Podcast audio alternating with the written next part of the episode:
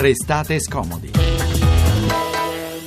L'allarme acqua è di pochi minuti fa, in questo tardo pomeriggio, l'annuncio da parte della Ruzzoreti, la raccomandazione a tutte le utenze della provincia di Teramo, almeno in 32 comuni serviti dalla rete idrica dell'acquedotto teramano, a utilizzare l'acqua che sgorga dai rubinetti esclusivamente per uso igienico. Torna infatti nel teramano l'apprensione per la qualità dell'acqua. La notizia sta facendo letteralmente impazzire i social. Già i supermercati sono presi d'assalto nel capoluogo, alcune scorte di acqua minerale sono già finite. Così il notiziario della TV locale Super J apriva ieri sull'allarme acqua non potabile in molti comuni del Teramano, un'acqua dall'odore e dal sapore non accettabili, così come aveva rilevato il servizio di igiene dell'ASL di Teramo. Allarme rientrato però eh, oggi, questa mattina, in seguito ai risultati delle analisi effettuate su diversi campioni d'acqua che sono risultati conformi alla normativa vigente. Così l'acqua in poche ore è tornata potabile, ma i cittadini restano scettici al riguardo. Buon pomeriggio da Eleonora Belviso. E da Francesco Graziani, più tardi invece la storia del ristorante in provincia di Macerata che da mesi serve la macchina dei soccorsi per il terremoto. Il locale però rischia di chiudere perché da dicembre lo Stato non ha ancora pagato il conto. Per scriverci sms al 335 699 2949 oppure la, la posta elettronica restate scomodi chiocciolarai.it.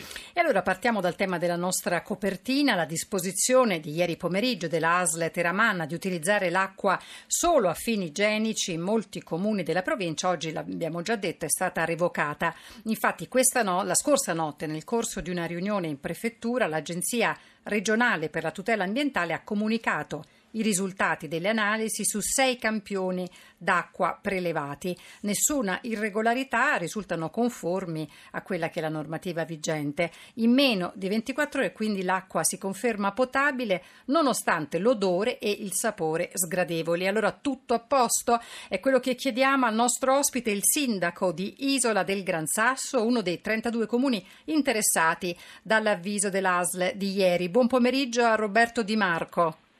Buon pomeriggio, salve a tutti. Salve. Sindaco, sono bastate ai cittadini le rassicurazioni della ASL sulla qualità dell'acqua? Beh, stiamo ai fatti. Dopo la vicenda di ieri sera, giunto all'improvviso, la, c'è stato un po' sì, un disorientamento, un caos generale, la popolazione si è trovata disorientata e Sicuramente poi cioè, dopo tutto il, il, casino che è successo ieri sera, questa mattina quando ci è arrivata la nota della ASL che diceva che comunque l'acqua tornava nei limiti della normalità e quindi potabile, la cittadinanza è un po' disorientata e un po' diffidente.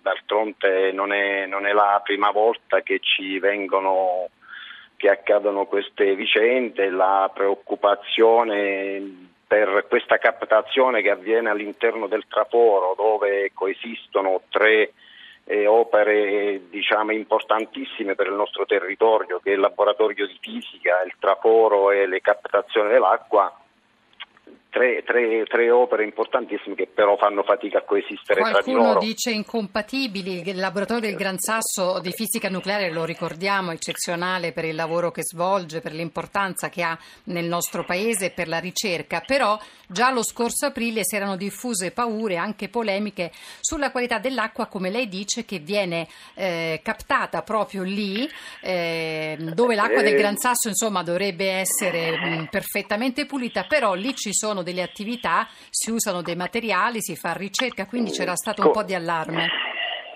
Come dicevo, sì, è una cosa che ci portiamo avanti un po' da, dagli anni, da, da, fin dalla, dalla, realizzazione di questo laboratorio e dalla realizzazione della captazione. Sì, l'acqua è una delle migliori acque che abbiamo e il laboratorio è una delle eccellenze pure che abbiamo noi, però fanno fatica a coesistere assieme. Mm cioè, secondo me bisogna fare subito degli interventi per eh, consentire una, una, captazione sicura e per dare modo ai, ai cittadini, ai nostri cittadini che sono preoccupatissimi, ma lo sono da sempre, ormai hanno fatto un po' l'abitudine, però questa preoccupazione è sempre presente qui alla, alla, alla, comunità, specialmente alla comunità di Isola che è più vicina alla captazione. Alla captazione. Eh, Senta, Sindaco, ma eh, appunto l'ASL è intervenuta eh, perché si era detto l'acqua ha un odore eh, sgradevole, un sapore sgradevole. Questo odore persiste, questa situazione persiste ed è semplicemente che i risultati delle analisi ci dicono magari è maleodorante, magari non è piacevole mh, berla, però è sana. Co- cosa è cambiato? Ma io, io, sto ai fatti, l'odore, cioè la, la, prima, la, prima, nota della ASL dice odore non accettabile, sapore non accettabile. Ma oggi com'è l'acqua?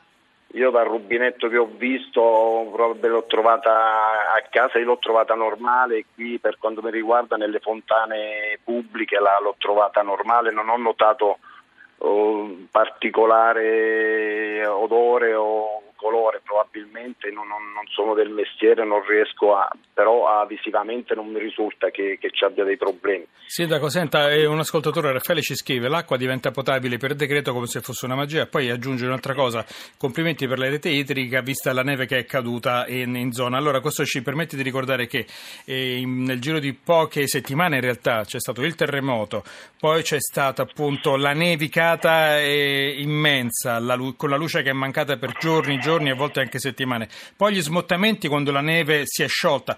Voglio dire, Tubature rotte perché per il gelo. Non vi è mancato nulla? Sicuramente abbiamo avuto un anno veramente, veramente difficile fino ad ora, si stava ritrovando un po' di tranquillità, come si diceva le nevicate ci ha fatto passare dei brutti momenti, la nevicata eccezionale che c'è stata, le strade sono ancora tutte rovinate, bisogna risistemarle, le frane alcune si stanno riparando, alcune sono ancora in atto, lo Stato si trova così da riparare. Adesso questa è un'altra brutta vicenda, però la captazione cioè, si fa all'interno del traforo, una quota abbastanza sicura che con le frane io insomma non mi sentirei di, di escludere che, che possa, eh, di, di, correlarle tra di loro. Insomma. Ecco perché si è parlato anche, non so se mi corregga però Sindaco perché qua se ne dicono tante, di un solvente finito in una delle vasche sotto il Gran Sasso, da cui si segue appunto la captazione, poi la, vasca, la vasca sarebbe stata svuotata e nuove analisi eseguite nel corso della serata invece avrebbero dato un esito rassicurante, ma non so se ricostruisco bene la vicenda. Guarda, io, io, sto a quella che mi ha scritto la, la nota della, delle ASL, la prima e la seconda, cioè perché ne, ne, leggo talmente tante, pure questo, fatto di fare informazione su Facebook, su, su WhatsApp, sui telefoni, passare, ognuno poi la racconta come una, una, una falsa notizia diventa una notizia mm. vera. Cioè, mm-hmm. Io per quello che so Uh, l'Arta ha fatto dei prelievi e ha detto con la prima nota che ci stavano appunto questo sapore e questo odore non accettabili. La seconda nota, fatti prelievi allo stessi posti, ma ha detto che non, non, hanno trovato sostanze che rendevano l'acqua non potabile. E poi per la sua esperienza l'acqua oggi perlomeno scorre senza particolari problemi, per, nel senso qua, non ci per sono... Quanto mi, per quanto mi riguarda, io nei rubinetti che ho visto mi sembra abbastanza chiara e abbastanza non ho, non ho, non ho trovato sapori, odori per, per, preoccupanti. Me, Insomma, lei si sente di rassicurare a questo punto, Sindaco, e poi chiudiamo alla luce di quello che appunto ha diramato poi l'ARPA con le anali, l'ARTA e poi l'ASL, si sente insomma di rassicurare la cittadinanza? Io mi sento di rassicurare la cittadinanza, però mi sento pure di fare un appello alle autorità competenti che il problema va, va risolto e cioè che, che, queste cose non, non, dovrebbero succedere, quindi va risolto a monte. Va, quindi va risolto la, il problema della captazione la, presso i laboratori laboratori. Della, della captazione, sono tre, come dicevo prima, tre opere veramente per noi quasi eccellenze, tutte e tre, però però qualcosa va fatto. Cioè qualcosa va loro, corretto, va aggiustato il tiro in corretto, qualche modo. Sì, Roberto Di Marco non può vivere con questa preoccupazione. Con questa preoccupazione. Roberto Di Marco, sindaco di Isola del Gran Sasso, grazie e buon lavoro. Grazie a voi, salve a tutti. Ecco, allora noi continuiamo a parlare di acqua sullo sfondo di quello eh, che è il cambiamento climatico, lo spreco eh, spesso di questa risorsa preziosa, la necessità di politiche condivise per un impiego virtuoso e anche per tutelarla. Allora parliamo di quella che recentemente è stata definita, perlomeno mediaticamente, la guerra dell'acqua tra Trentino, Alto Adige e Veneto e ne parliamo con Monica Zicchiero, giornalista del Corriere. De- Monica Ziccher del Buongiorno, Corriere del Veneto, buongiorno. Allora, Buongiorno. eh, ho detto mediaticamente perché poi le cose probabilmente non stanno così, non è una guerra, ma certo c'è una risorsa che scarseggia in questo periodo Sì. in Veneto e che fatica pure a essere, insomma, che inizia a scarseggiare anche in Trentino Alto Adige per quest'inverno che è stato poco nevoso. Qual è lo Sì, stato dei fatti? Allora, in realtà c'è stato questo inverno poco nevoso e con pochissime piogge che ha messo in ginocchio tutti i fiumi del Veneto e in realtà soprattutto l'Adige. E mh, la regione del Veneto sostiene che la risorsa acqua nell'Adige e dalle- dalla parte del Trentino non è stata oculata, nel senso che sono state fatte funzionare per tutto l'inverno le turbine per la produzione della- dell'energia elettrica. Lago di Santa Giustina, quando è iniziato il periodo delle irrigazioni che comincia qui il 15 aprile, aveva già era, sedi- era al 16% della Mm. capacità di invaso, quindi praticamente vuoto. Ci sono delle foto Eh, che sono molto esplicative online di questo sì, bacino. Sì, sì, sono, sono- sono molto, molto belle anche, surreali. Mm. È un paesaggio un po', un po' lunare. Ehm, eh, il Veneto dice insomma voi avete sprecato l'acqua per fare la produzione di energia elettrica invece c'è questa legge nazionale che prevede che l'acqua quando ci- c'è previsione di, di siccità vada data soprattutto al consumo umano va destinata poi all'irrigazione e infine a tutti gli altri usi, quindi produzione Mm. di energia elettrica, produzione, produzione industriale. Se noi ci siamo comportati così, per cui i nostri serbatoi abbiamo fermato le turbine in inverno, i nostri serbatoi sono pieni, eh, il, il Trentino non ha, fatto, non ha fatto altrettanto. E il Trentino cosa risponde? Il Trentino risponde che in realtà le turbine vengono fatte, hanno- intanto c'è un consumo marginale di acqua nel funzionamento delle turbine. Mm. Seconda cosa, la- l'attività viene fatta in base a previsioni eh, di, di pioggia, medie stagionali, medie...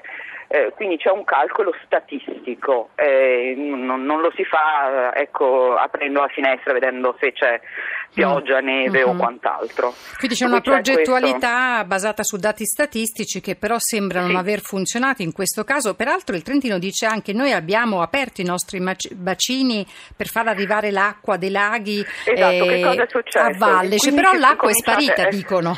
Eh, loro dicono che l'acqua è sparita. Che cosa succede? Succede il 15 cominciano le irrigazioni, l'Adige che è un fiume di solito ricco, generoso, è a zero. Le foto della, mh, delle chiuse, delle derivazioni a Boara Pisani sono spaventose in quell'epoca. C'era una capacità, una portata media a Badia Polesine di mh, tipo 20 metri cubi l'acqua 20 metri cubi al secondo. Eh, mh, una situazione complicata perché? Perché eh, con questa portata così bassa risale il mare, il nucleo salino. Quindi il sale anche tutto. nelle piantagioni, insomma una... Nelle piantagioni, nel terreno, insomma. Senta Monica Zicchiera, abbiamo purtroppo poco tempo, però adesso eh, da piove da giorni, ma non è che si risolve così la Non si situazione. risolve perché non c'è neve, poi alla fine il vero- la vera risorsa è la neve. Ecco, quando si scioglie, eh, quindi hanno aperto questi rubinetti per portare la eh, pressione a 80 metri cubi al, al secondo,